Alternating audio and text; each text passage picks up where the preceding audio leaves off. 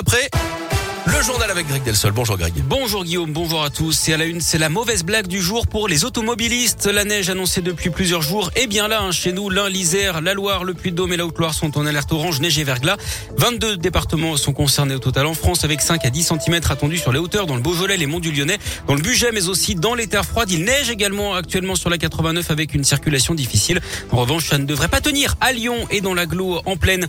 Perturbation également à prévoir sur les rails, hein, notamment sur les lignes entre Lyon et Bourg-en-Bresse, Lyon et et puis du côté des TCL, le tram T4 reprend progressivement. Il avait été arrêté ce matin entre le lycée Jacques Brel et l'hôpital Fézin-Vénissieux à cause d'un obstacle sur les voies. Des bus relais ont été mis en place. On ne dirait pas avec cette météo, mais nous sommes bien le 1er avril avec donc des changements et des nouveautés susceptibles d'impacter votre porte-monnaie. On fait le point avec vous, Valentin Chenard. Oui, elle était attendue en ce premier jour d'avril. La remise sur le prix du carburant promise par le gouvernement arrive à la pompe. En pleine flambée des prix du gasoil et de l'essence sur fond de guerre en Ukraine, la ristourne sera de 18 centimes par litre. Une mesure qui devrait durer jusqu'au 31 juillet prochain. Autre coup de pouce financier, le montant de plusieurs aides de la CAF revalorisé pour suivre le niveau de l'inflation le RSA augmente de 15,75 euros et passe à 575,52 euros par mois.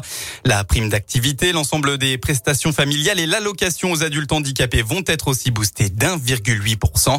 Enfin, elle était en vigueur depuis le 1er novembre dernier. La trêve hivernale qui suspend les procédures d'expulsion de locataires pour cause d'impayés successifs s'est achevée hier. En cas d'impayés, les Français pourront se voir couper le gaz et l'électricité.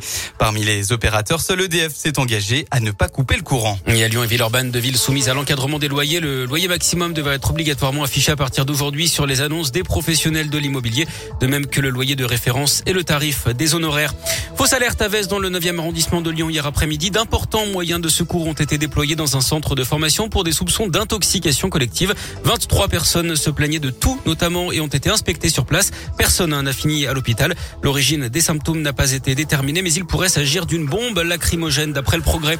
61 kilos d'herbe de cannabis intercepté sur l'A7. D'après le progrès, les douaniers ont contrôlé un utilitaire immatriculé aux Pays-Bas, Reventin, Vaugry en Isère. À l'intérieur, donc 61 kilos de drogue. Le conducteur, un Hollandais de 55 ans, était placé en garde à vue.